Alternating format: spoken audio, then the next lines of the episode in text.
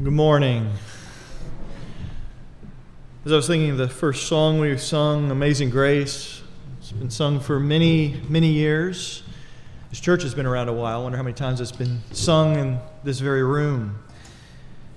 Many of you may know the story of John Newton, a slave trader, horribly immoral man in his youth and in his early adulthood, who the Lord broke and miraculously saved.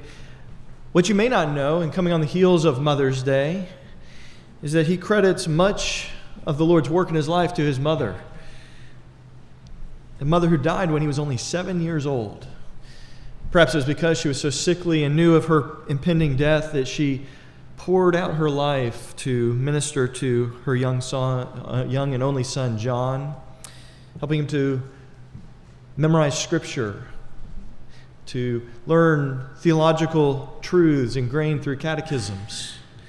In fact, he reflects back upon that and says, that If it were not for his mother, and he's certain that it is because of his mother, that the Lord used that early work to change his life and to plant within him the seeds that God would ultimately grow and cause to bear fruit into salvation in his life. Sometimes it's helpful to remember those stories because no matter how little time you have with someone, no matter how little influence you may think you have, it is important that we continue to share the gospel, to minister, to follow and imitate the pattern of Christ, never knowing the fruit that it will one day reap. There's many out sick this morning. I want us to continue, please, lifting up Deanne as she is uh, struggling. Uh, Deanne Baker. Thankful that Keith, uh, I know it's a struggle for him to join us, but what a joy it is to have him with us this morning. But be praying for Deanne, how we can minister to her. There's so many others you can look around, you know who they are. Uh, the Chadwicks, who some of you know have uh, had sickness running in their family. Text this morning from Andy, and Tina's sick. We've got others who are out sick today. My own family is noticeably absent.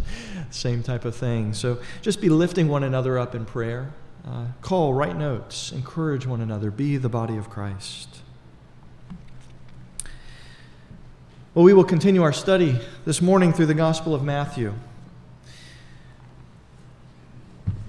concluding chapter 14 as we move into chapter 15. You know, we have some interesting traditions, culturally, maybe even religiously. For example, why do we blow candles out on a cake?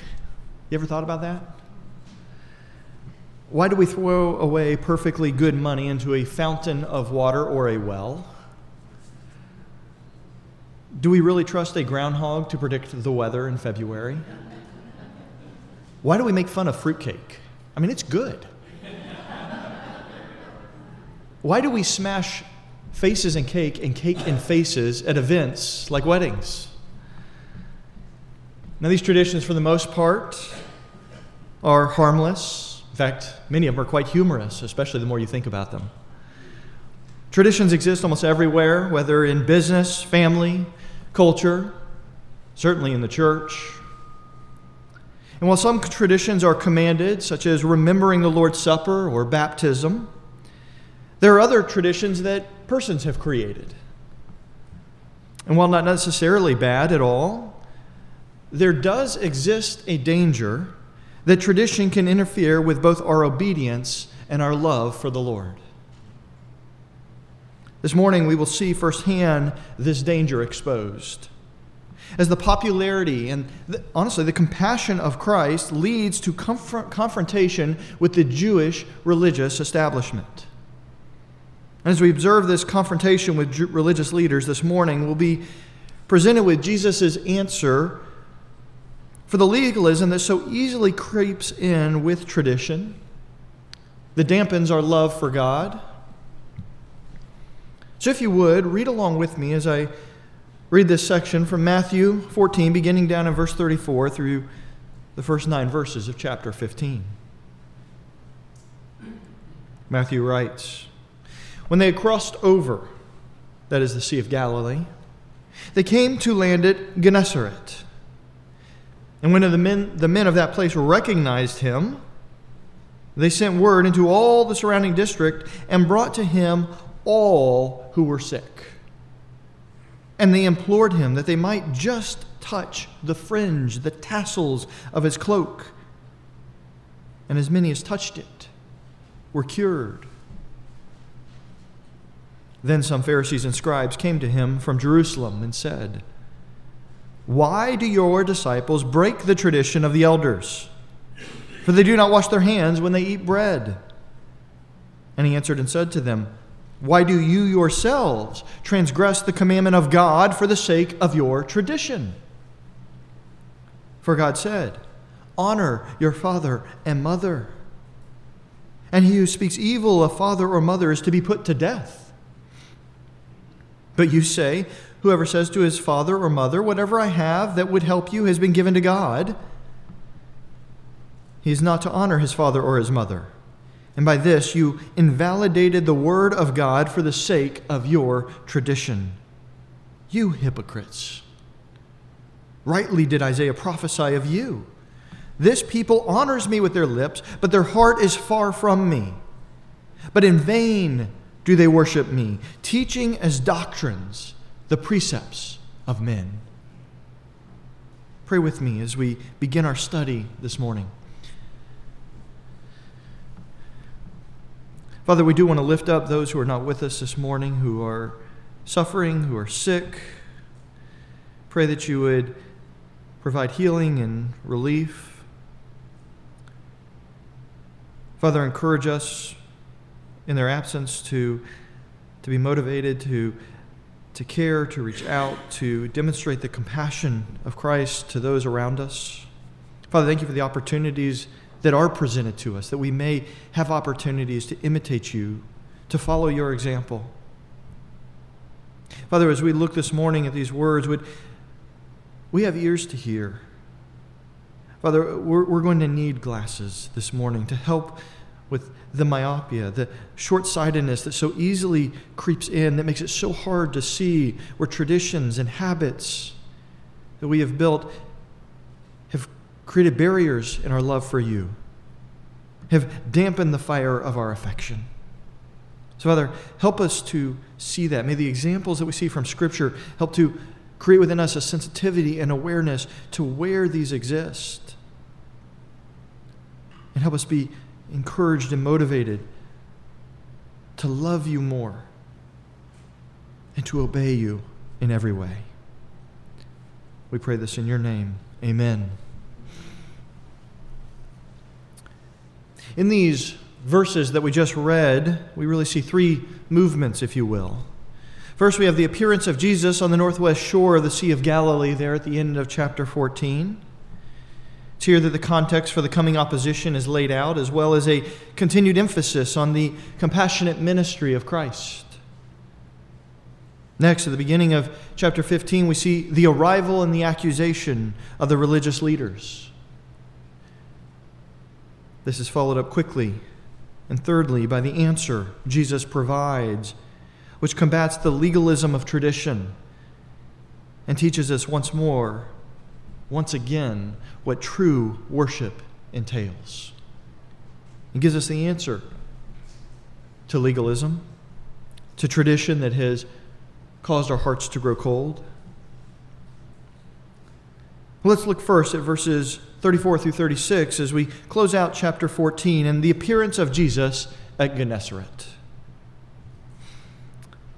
As these three verses close out chapter 14, Jesus appears on the northwestern shore of the Sea of Galilee in the area of Gennesaret, a well populated, a well known area. In fact, the Sea of Galilee was even referred to as the Sea of Gennesaret at times. It appears that after having appeared to them in the night and calming the wind and the waves after the interaction with Peter, after walking upon the water, that they continued rowing to the other side. Can't help but wonder if the disciples weren't thinking back to what we studied in chapter 8 and were hoping Jesus would go ahead and just help them get to the other side without the extra rowing. They were already exhausted. But the fact that they appear in the morning and people recognize them seems to indicate that this time they had to keep laboring, although not against the wind. And so the disciples and Jesus continued rowing throughout the rest of the night, arriving probably in the early morning hours, running the ship up onto the shore and climbing out, they were immediately recognized. The fame and the power of Christ is growing. No storm can subdue him. His compassion is immense, and illness flees before him. And the people know this. And so they begin to send word. They begin to go into all the regions, saying, Quick, come, Christ is here. And it says, All who were sick in the surrounding area came and were brought to Jesus so that he would heal them. Recalling the healing of the woman in Matthew 9 who simply sought to touch the hem of his cloak, the crowds now ask the same demonstrating in some way the faith that she had, begging that this multitude of persons might be healed. Jesus granted their request so that all who simply touched the fringes, the tassels of his cloak, experienced instant healing. What is made abundantly clear from the beginning to the end of chapters 14 and 15 is the compassion of Christ. The compassion that he first verbalized there at the end of chapter 9 as he looked out over Jerusalem, looked at a people who were distressed and dispirited. People who were like sheep without a shepherd. Seeing their pain and suffering, Jesus ministers to them, body and soul knowing that the ultimate source of this pain and this suffering is sin and the effects of the curse, he provides this temporary relief from the effects of the curse, healing all who are sick. And we've talked about this before, but the reason that Jesus does this is not merely to meet a felt need, as real as that need is, as painful as that need is, but he does it to validate and verify that the kingdom of heaven is at hand. Well, how does the healing do this? Because it temporarily, in a small way, begins to roll back the effects of the curse, giving hope and promise to what the kingdom of God entails. And so he provides this relief. He validates the claim that the kingdom of God has drawn near. And in so doing, Jesus provides us with a reminder of what true religion does. It shows compassion. It cares, as James says, for the orphan and the widow. It provides temporary relief as a means of pointing to the lasting relief that can be found in becoming citizens of the kingdom of God. They're never decoupled from one another, it's always both and. This is the, one of the reasons, especially as we've been in this section we have emphasized the need to be active in imitating Christ, in showing compassion and caring for those who are hurting around us. Never decoupling that from the gospel and the reason why and the motivation for why we do these things. But there is a necessity to demonstrate in a small way the hope and the promise of the kingdom of God where sin, sickness, sadness, and suffering are done away with. We preach the hope of the gospel while ministering to those who are hurting. Now, I want to confess something this morning. I failed miserably at this this week. While traveling on the West Coast, I was sitting outside eating dinner. Someone walked by who was clearly homeless. They were friendly. They didn't harass me, didn't ask for money or food. They simply asked how my evening was going. And I engaged them, I didn't ignore them talked briefly, but I was tired. It had been a long day. I was thankful just to sit quietly outside on that patio.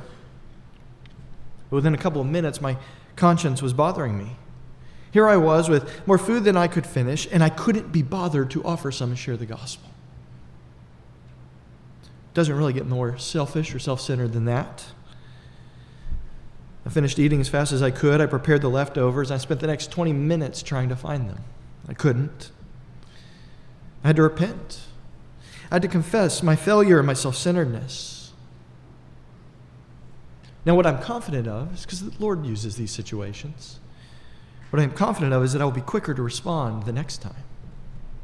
I'll be ready to respond to the opportunity, but I'm still sad over this opportunity, this missed opportunity, and that it took my failure to create this sensitivity, to initiate preaching Christ. It was a painful reminder this week of how far I have to go. But I think we all need these reminders not to miss the opportunities the Lord puts in front of us. In fact, the irony is that last week, as we preached, we talked about how it is when we are tired and exhausted, like those disciples were in the boat, that that is the moment we seem to be tested. And so to beware, to be ready. But we need to imitate Christ, both his life and his doctrine and his teaching. This appearing of Christ on the Sea of Gennesaret on the northwestern shore and the recognition of who he was illustrates the growing influence and popularity of his ministry. Word had spread. All the way down to Jerusalem, it spread. And it upset the religious establishment. The popularity and ministry of Jesus, we see at the end of chapter 14, had not only reached the ears of Herod, like we saw at the beginning of verse 14, but now it has gone down to Jerusalem, and it is upsetting the religious leaders who are there. And so, what do they do? They send a crack delegation, a special forces team of religious rulers and scholars to deal with this Jesus. In verses 1 through 2 of chapter 15, we transition to the arrival and the accusation of these religious leaders. This arrival highlights the growing antagonism amongst the religious establishment toward Jesus. Chapter 15 opens with then. When? Well, then, then during the healing of hundreds, if not thousands, they arrive. As Chrysostom notes, when he had worked thousands of signs, when he had healed the sick with the touch of his tassel, it is for this reason the evangelist, that is Matthew, indicates the time, so that he might show their unspeakable wickedness and that it is second to none. The local scribes and Pharisees had not been able to handle this disturber of the peace so the religious leaders at Jerusalem have sent in the big guns, those who are expected to deal quickly and decisively, to deal a blow to the popularity and the ministry of Jesus. Now you have to ask why. Why at this point? Certainly, this is within the plan of God, the working of God, the transition and the ministry that culminates in the cross. But why were they so upset? What was it that antagonized them so much? Well, it's really pretty simple. It's the same fear that drives so many people today.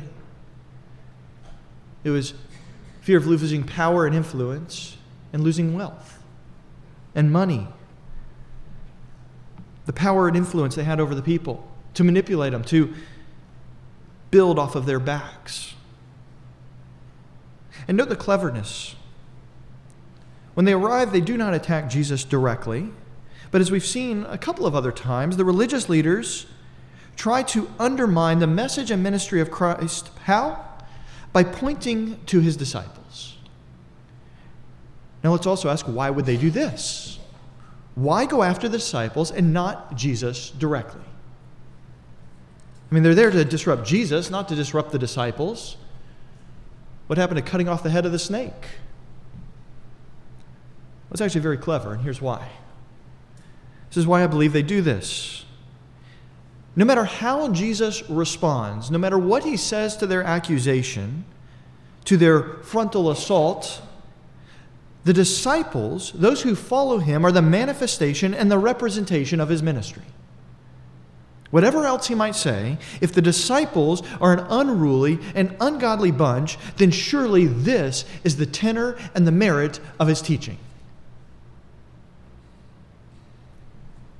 These religious leaders expected to undermine the ministry of Jesus and discourage others from following him by pointing to an undisciplined and impure life amongst the disciples.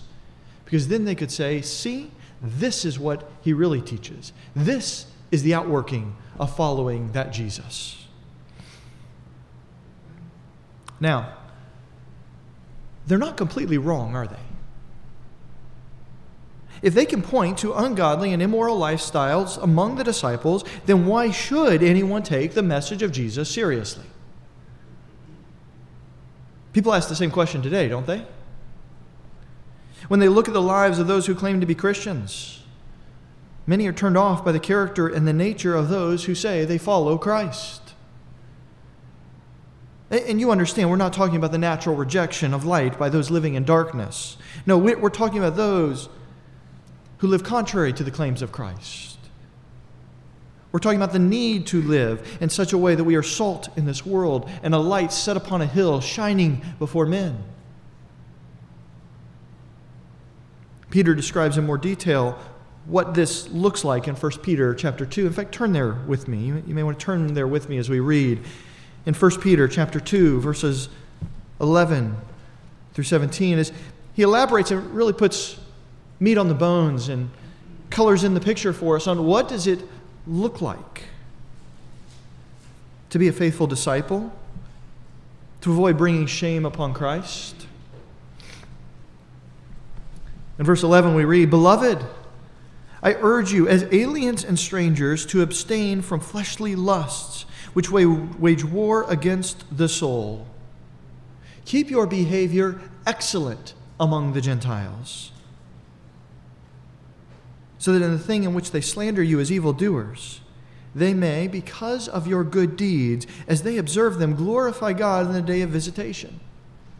Submit yourselves for the Lord's sake to every human institution, whether to a king as the one in authority or to governors is sent by him for the punishment of evildoers and the praise of those who do right.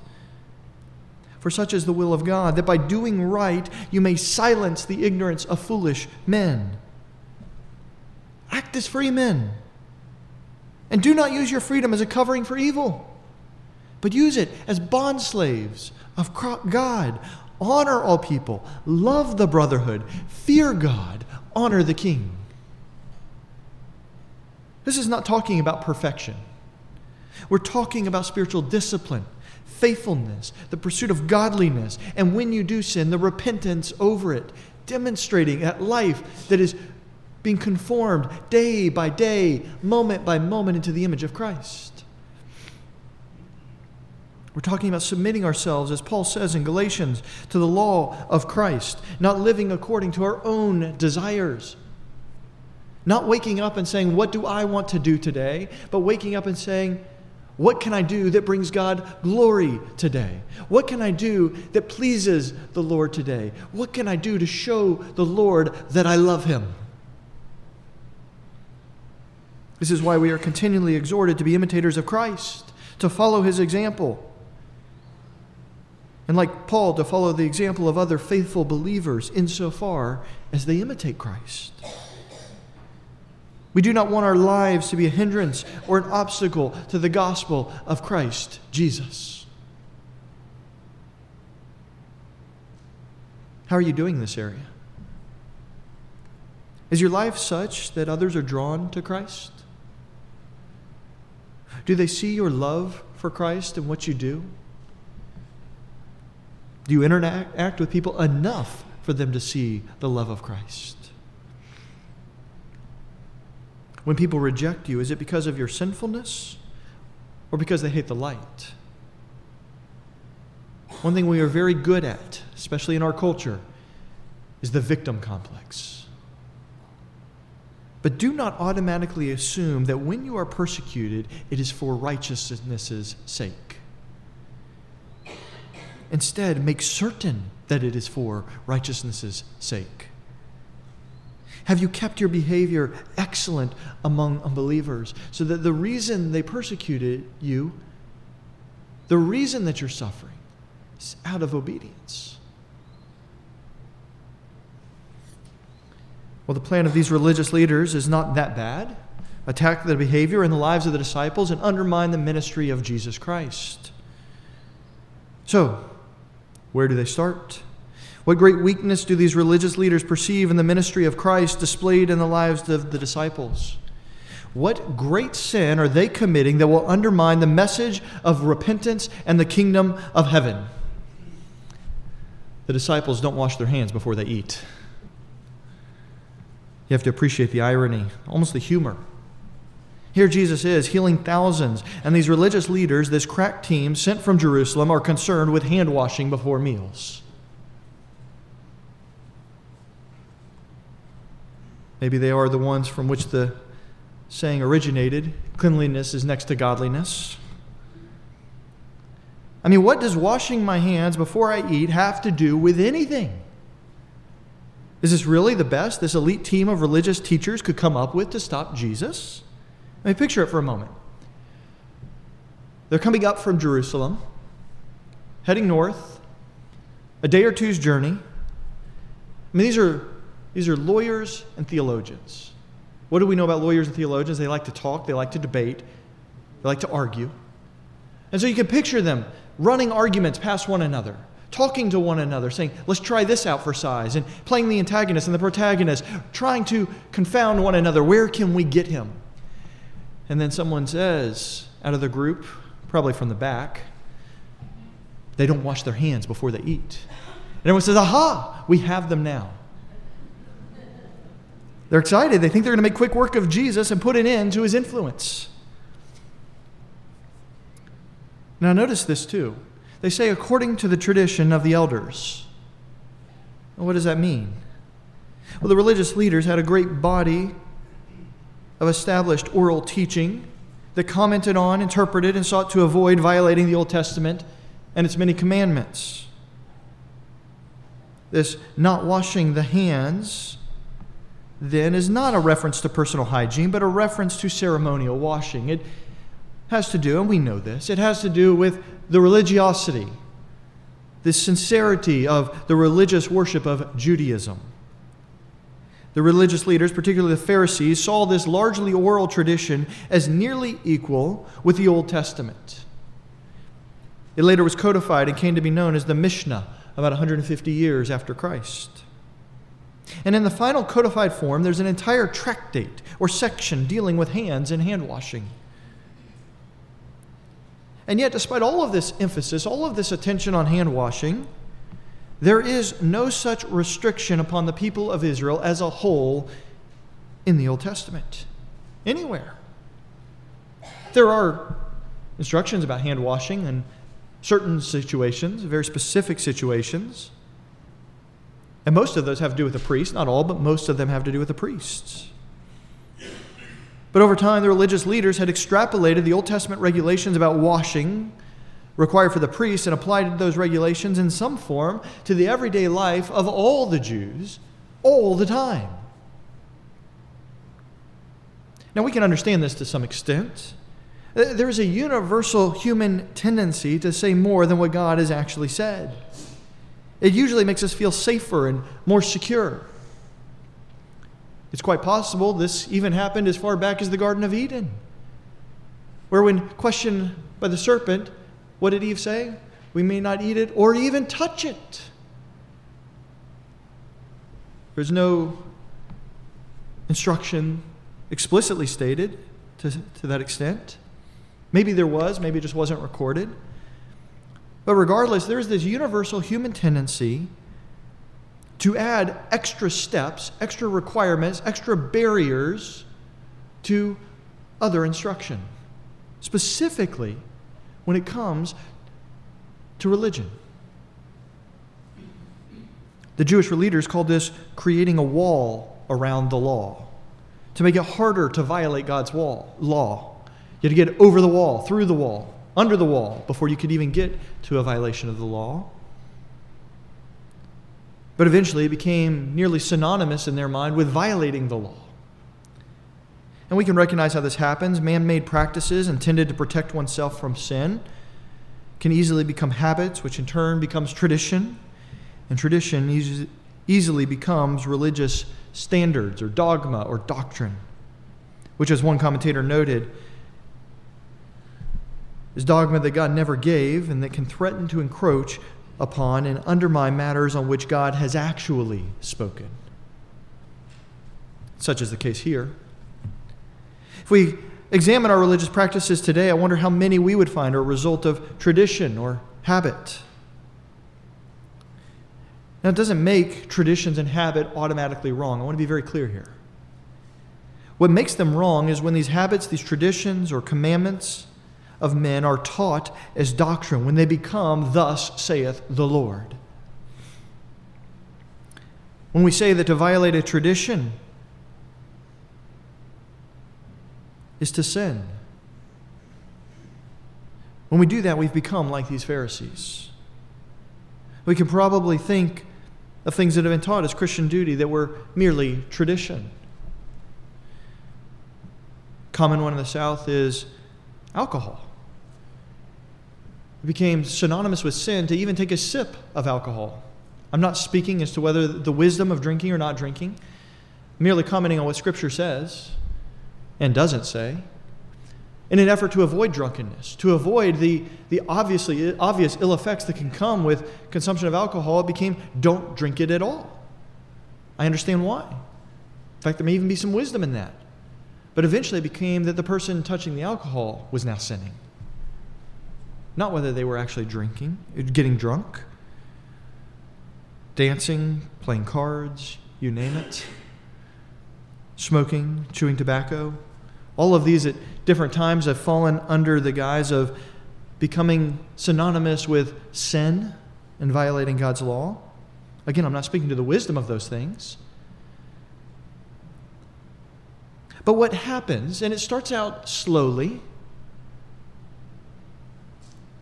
like a sickness that begins as a cough and slowly gets worse and worse. So the more you focus on these traditions of men, the more these become what you try to obey, the more you forget why you're obeying. The more you forget why it is that I do this thing. It becomes more about not sinning than loving the Lord. Now, it is good to not sin, but it is not good to forget the Lord in the process. That in itself is sin. And so, the more we add to, the more rules and regulations we create that are not explicitly commanded in Scripture, the easier it becomes to dampen our love for Christ. I'm not talking about violating one's conscience. I'm talking about forcing upon others, as thus saith the Lord, our traditions. And that's what these religious leaders have done. They had made it an art form. Over 600 additional laws and regulations and stipulations created this wall around the law, for which violation meant ostracizing from the community.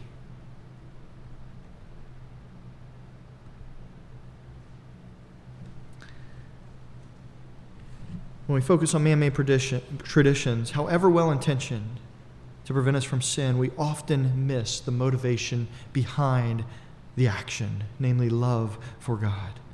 What we end up with is vain worship and perfunctory works. My focus on these rules takes my focus off of Christ. There's another important note here in this narrative. These religious leaders had to resort to the custom of the elders. Why? Because when it came to the instructions of Moses or the prophets from God, Jesus and his disciples were unassailable. The fact that they had to resort to the custom of the elders indicates that there is no accusation that can be made with regard to violating Old Testament law. So these religious leaders resort to tradition. How will Jesus respond to such a charge? Well, Jesus refuses to even acknowledge the accusation of the religious leaders. He will eventually return to what truly defiles a person in verses 10 through 20, but for now, he sets out to undermine the hypocrisy of these religious leaders and show us what true worship looks like. He goes to the source of their argument. That is the tradition of the elders, and he exposes the rank hypocrisy that exists throughout their tradition of legalism. So in verses 3 through 9, we observe Jesus' answer to religious legalism. Remember that the religious leaders are afraid of Jesus' power and influence, this growing power and influence. They're afraid their control over the people will be disturbed, and their comfortable lifestyles created by feeding off the backs of the people will be affected by his ministry and influence. and they're not wrong. And in fact, what does Jesus do in his response? Even though he sidesteps their attack, he goes after the very thing that they feared. He not only exposes their hypocrisy, but he attacks a significant source of temple revenue, a practice called korban, an Aramaic term referring to a temple gift or offering or donation. In fact, this is what Jesus refers to in verse 5 and in Mark 7 11. In the parallel passage, he even refers to it as korban. It's a gift dedicated to the temple. It was usually a pledge of all of one's wealth to the temple upon one's death. It was really a pledge that you can have everything I have now except for what I need for my own sustenance, and I'll preserve it upon my death, transferring it all to the temple. And It would be thought of earning greater favor with God, of sacrificing more for God to earn greater favor. False religion always tries to earn its way into heaven, and there's no difference here. Under this practice, you could continue to use your money and possessions for your needs during your life. And understand, this is teaching. This was considered by many to be, if not the same as God's written word, as close to it as you could get. You could continue to use your money and possessions for your needs during your life, but at your death, it all passed to the temple and used by the religious establishment. And because it was pledged, because it was vowed, which, by the way, we've heard about vows, haven't we, in the Sermon on the Mount? Because it was pledged, it could not be used for any other purpose, not even the care of another, not even the care of a family member, not even your own parents. So, even if your parents were starving to death, you could not provide for them out of your wealth however little or much that may be. Now, correct me if I'm wrong, but this violates an Old Testament commandment. In fact, it's a pretty well known one. It's in one of those Ten Commandments. In Exodus 20, honor your father and mother. As Deuteronomy says in Deuteronomy 27 16, if you do not honor your father and mother, you're worthy of death. And as one commentator notes, Jewish tradition condoned this practice, maintaining that people who gave such gifts to the temple, they were, and they explicitly said this, they were exempt from the obligation to help their parents. Following this man made tradition meant I no longer had to follow the law of God. I was exempt from it. Such donors, according to Jewish tradition, did not have to obey the fourth commandment by honoring their father and mother. Hopefully, it upsets you as much as it does me. It upset Jesus that day. Jesus says that Isaiah prophesied rightly of these religious leaders. That is, they are identical to those religious leaders against whom Isaiah prophesied so many years ago, who were the cause for Israel's exile and destruction. Like the Pharisees and Sadducees of Jesus' day, those Old Testament religious leaders abused the people, taking advantage of them teaching man made commandments as if they were God's instructions, leading them into sin in a greater way, and profiting off of them. The result was that the religious leaders, both of Isaiah's day and Jesus' day, are like whitewashed tombs. Think about that imagery for a minute. Just stop and think about that. What is a tomb? What is it filled with? Death, decay, rotting, putrefaction. So, what's the point of a whitewashed? To forget how ugly it is on the inside. Clean looking on the outside, but full of death and decay on the inside. Their hearts, as the prophet Isaiah says, are far from God, despite their appearance of spirituality. What undergirds Jesus' response, including his quotation of Isaiah, is a principle from the Old Testament which Jesus has already explained at least two other times.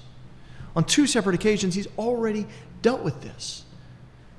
But now these religious leaders from Jerusalem need to hear this message. We read in Matthew 9:13, "Go and learn what it means. I desire compassion, that is loyal love, chesed from the Old Testament, and not sacrifice, for I did not come to call the righteous, but sinners."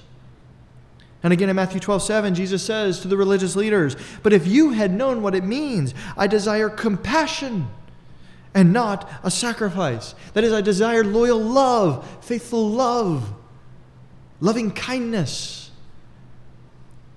You would not have condemned the innocent. This is a quote from Hosea 6 6, which is itself a quote from 1 Samuel 15 20 through 23 which is itself a wonderful parallel to this whole section, where you have Saul, the king, decide to do and decide to worship God other than how he said he was to be worshiped. It spared Agag, spared some of the cattle. Oh, but it's okay, Lord, it's for you. I, I spared it so they could give it as an offering. The kingdom was ripped from his hand that day. Because God desires loyal love and a heart of obedience rather than these actions and these deeds that are far from Him. It is not the doing of more religious practices that God desires. It is not adding to those 600 plus laws that God desires. It is not more a greater, a taller, a thicker wall around the law that God requires. It is this loyal love. Does God require obedience? Absolutely. But only obedience done out of love, not out of ritualistic tradition that seeks to check off a list.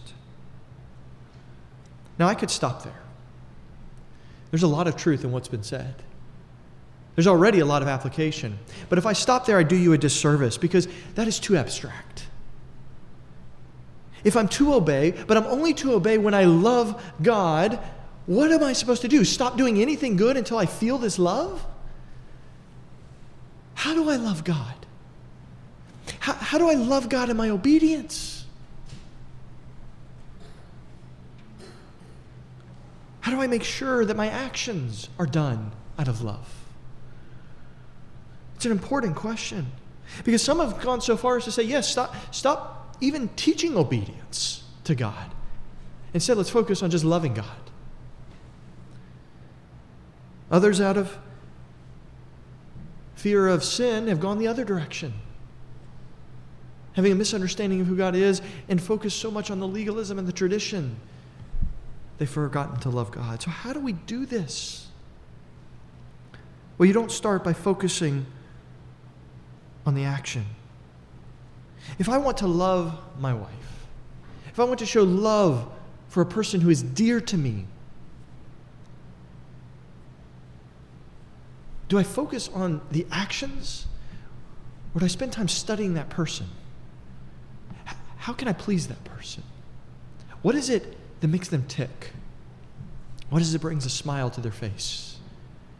What is it that communicates without words that I love you? Well, how do you do that with God? How do you do that with the King of heaven? Well, He's drawn near to us. He's drawn near to us through the person and work of Jesus Christ. He's drawn near in the Old Testament, He's drawn near in the New, and He's taught us how to draw near to Him. And so we study Him, like the psalmist did, who came to know the heart of God. We study His character, we study His attributes. If you really want to get to know who God is, you've got to study your Old Testament. Because so much about God is revealed, and you're in for a surprise if you haven't studied it a lot, because it's not all about wrath. It's not all about genocide of an ungodly people. It is about a loving God, a compassionate God, a God who cares, and a God who has always been in the work of saving sinners. And as you study this God, as you draw near to Him, as you pray to Him, as you commune with Him, you develop a love for Him. When you were dating your spouse, when you were getting to know them, maybe it was a best friend, did your love grow warmer the longer you were apart from one another? Well, there's the saying, absence makes the heart grow fonder. But does it really help me to love someone more? It doesn't, does it? You crave to be close because that's where the love grows, that's where it's cultivated. In fact, you do, in that absence, everything you can to have a semblance of nearness. You write to one another, you call to one another, we can video one another. Why? Because we want to be near one another. Because we know that's where love grows. So draw near to Christ, and He will draw near to you. If you do not know Christ, and by that I mean that you enjoy your sin and you enjoy it too much. When you wake up in the morning, you cannot say what pleases the Lord, that you wake up and you have to say what pleases me. That's your nature, that's where you live. But if that is you, I beg and I plead with you to see Christ. To understand that that love for sin, it's like drinking salt water while you're thirsting to death. It will kill you. Instead, turn to the one who grants living water so that you would never thirst again. Turn to Christ. Study him. See him. Pray to him. Call to him. There is no one he will turn away. Pray that he would help you to see your sin for what it is, to feel the weight of it, to understand that your sin condemns you to hell under the wrath of God. But God desires to save you from himself.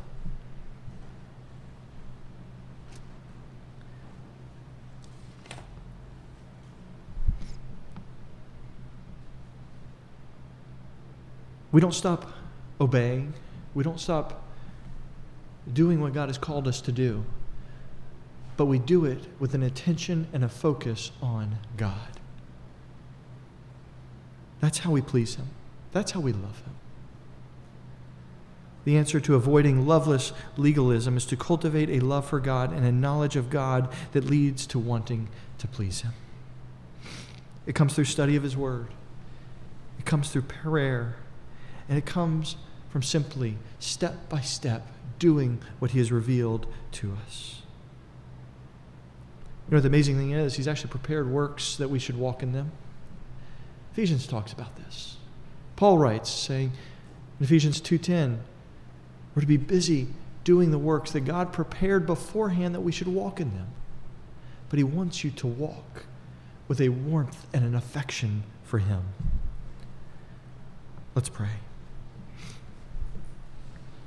Father, we thank you and praise you for the lesson that is gleaned this morning. I thank you for the rebuke that was offered to those religious leaders, for the unveiling of the legalism and the tradition of men and its damaging and damning influence. Father, help us to see you, help us to love you. Let us be eager and diligent to obey you. But again, not so that we can check off the list, but that so we can embrace you greater. Pray this in your name. Amen.